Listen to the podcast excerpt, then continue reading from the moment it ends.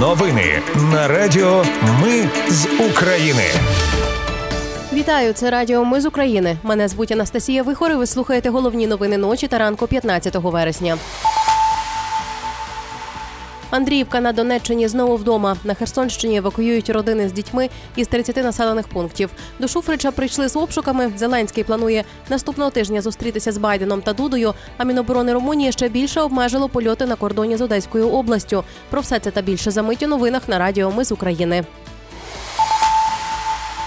Генштаб Збройних сил України підтвердив звільнення села Андріївка на Донеччині. Зараз військові закріплюються на досягнутих рубежах. Деокупацію Андріївки також підтвердила і 3-я окрема штурмова бригада і додала, що 72-га бригада Росії розбита вщент. Українські бійці оточили російський гарнізон і за 2 доби ліквідували начальника бригадної розвідки окупантів, 3 комбатів і майже всю піхоту 72-ї бригади разом з офіцерами і значною кількістю техніки. Тривають бої, підрозділи закріплюються на своїх нових позиціях.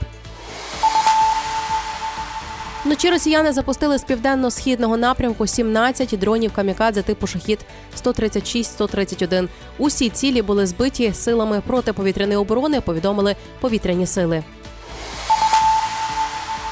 У Збройних силах України заявили про удар по 2 російських кораблях проєкту 22-160 типу Васілій Биков. Вони пошкоджені, сталося це у південно-західній частині Чорного моря. Проєкт 22-160 – це патрульні кораблі, корвети. У Росії їх на воді 4 – Васілій Биков, Дмитрій Рагачов, Павел Державін і Сергій Котов. Саме про атаку на останній вчора звітувало Міноборони Росії, але казала, що вона не вдалася. Рада оборони Херсонщини вирішила евакуювати родини з дітьми із 30 небезпечних населених пунктів області.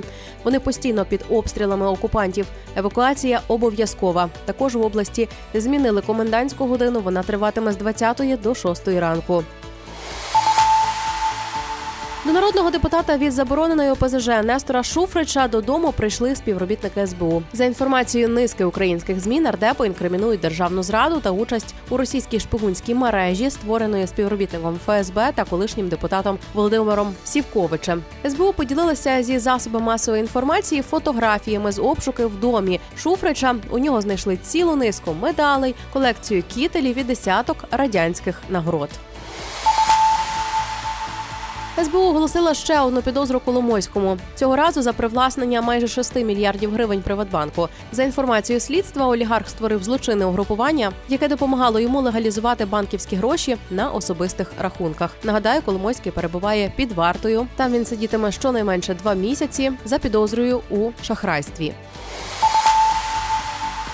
Володимир Зеленський планує наступного тижня зустрітися з Джо Байденом. Про це повідомляє NBC News з посиланням на неназваного українського чиновника. За даними видання, Зеленський планує відвідати Генеральну асамблею ООН в Нью-Йорку та хоче поспілкуватися з президентом США.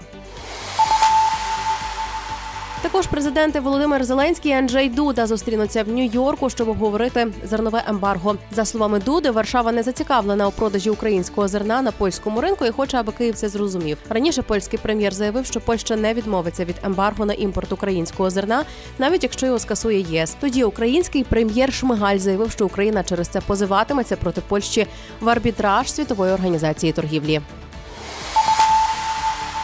Міноборони Румунії ще більше обмежило польоти на кордоні з Одеською областю, яка страждає від дронових атак росіян.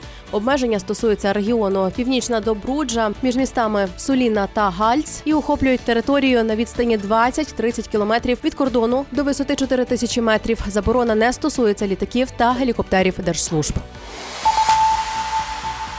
Віце-прем'єрка Стефанішина на зустрічі з генсеком НАТО Стольтенбергом в Брюсселі запропонувала найближчим часом провести засідання Ради Україна-НАТО. Планують обговорити питання енергетичної безпеки з огляду на можливу активізацію російських атак на енергетичний комплекс України.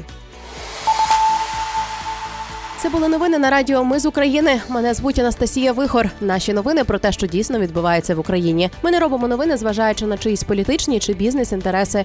У нас тільки реальні факти. Якщо, на вашу думку, те, що ми робимо важливо, підтримайте нас. Заходьте на сайт mizukraine.com та тисніть кнопку «Підтримати». Почуємось. Радіо Ми з України. Перемагаємо разом.